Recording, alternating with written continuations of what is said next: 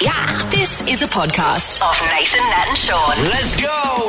The 100 is back on our tellies on Channel 9. And the host, of course, is Andy Lee, and he joins us now. Hey Andy, I was checking your Instagram. What's the thing with the ninety degree elbow? Um, Bow. Oh, com- a bow. Just a bow. Oh, it's um. So anyone who sees Hamish and I in the flesh that podcast us, we give a dollar to. And Right. if we don't, if we don't have a dollar on us, they can ask for a bow, and the bow has to be over ninety degrees. And I'm not very flexible, so I keep getting stopped in the street. Thankfully, mostly I got dollars on me. That if I don't, I get yelled at for my bow. it's a long story. Oh, but nobody goes outside with money. a- Any, anymore, well, he has do to, we? doesn't he? If you had to. No, yeah, no. I normally, particularly if I go to the footy, I'll put like thirty bucks worth of dollar coins in my pocket just in, In case. your pocket? I mean, that's a lot. That's that, How- they're really heavy how down your much- pants. How much have you outlaid so far? Oh, over a thousand, well over a thousand bucks. Wow. lucky, lucky you've got lucky you got heaps of money, hey. I, I think maybe. do- Do you think now, perhaps because it's, it seems to be gaining momentum, you incorporate a fanny pack into your outfit? Great for idea, the day? Nathan. Well, Great funnily idea. enough, I do have this little Hmm. pouch that, we, that I got given to me after shooting the cube. Actually, the makeup. Um, uh, the wardrobe guy was like, "Hang on, people stop you for dollars all the time. I've seen Yeah. it." And so he gave me a little country road a, a pouch that you clip onto the outside of your pants. Um, certainly, it's a little man bag. Certainly, I haven't really used it publicly, but I do have one. But come on, Andy. Come on, Andy. We know how well you're doing, Country Road. You should be Louis Vuitton. Louis Vuitton. Louis Vuitton. No, no, I, I, I'm, I'm in touch there. I don't think I don't really understand any brand. To be honest, you can give me it. Go- I've got a friend that goes to Louis Vuitton, and I go in there with him, and I get followed around like I'm a criminal that's going to steal something, and they look at me horrified Well, because it's I'm wearing true. tracksuit pants, And a hoodie. and they know I'm on the radio. They don't care. They know real money when they see it. Well, we found out on the show last week on the hundred how many people shoplifted in Oh, Australia. Yes. What's the answer? What, what, what, what was what would your guess be? Okay, Yeah, is, percent- this, Sorry, is Andy? this in their lives? I reckon. in their life? Okay, because Oh, when, yeah. you, when you're It's younger, over 70%. Yeah, definitely. yeah, okay, I'll go with you, Nat. You guys say a lot about yourselves. Over you obviously nick things.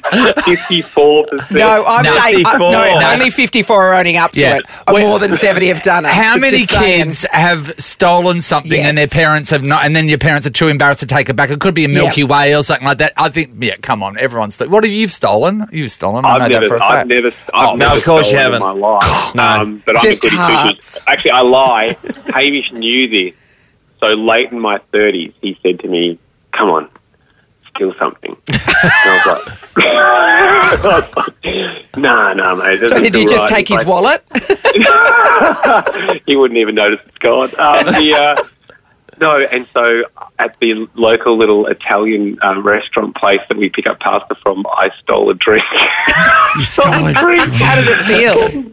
it, it, I felt awful. The, and also the adrenaline was just so big. Anyway, I went back and I paid for it. But I, the actual, I have can now say I have shoplifted. But Hey, Andy, you brought up your um, podcast before. I, I want to know uh, with how how full on um, radio is over in Sydney and Melbourne. How many times are you and Hamish uh, contacted to get a radio show back on air, like a breakfast show? oh, oh, there. Look, regularly, um, won't lie.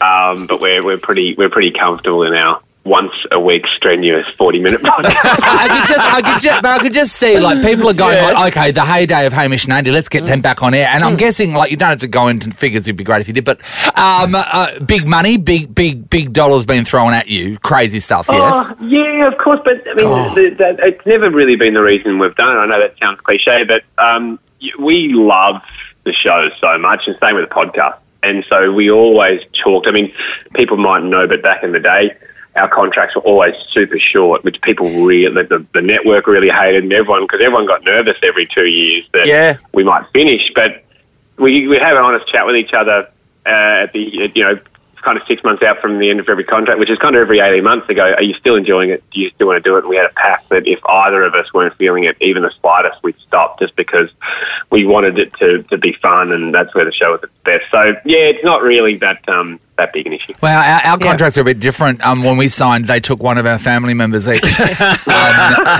we, we get regular updates about their well-being, but there is a gun pointed at their head. so there's no real choice here. So what are we expecting on tonight's show? By the way, should we? We probably should touch Oh. on Carl, Carl Stefanovic is on to face the 100, so he'll find out just how many people know who he is. it. Yes. Okay. Um, and he also found out that slightly more people know Koshi. So you can see his reaction to that. That's that hurts. That's great, That Andy. was, that was that was fun. Um, look, Sophie Monk's back on, and I actually here's another here's a question for you. How many people have been attracted to a friend's partner? Do you think? Oh, Oh, like prop.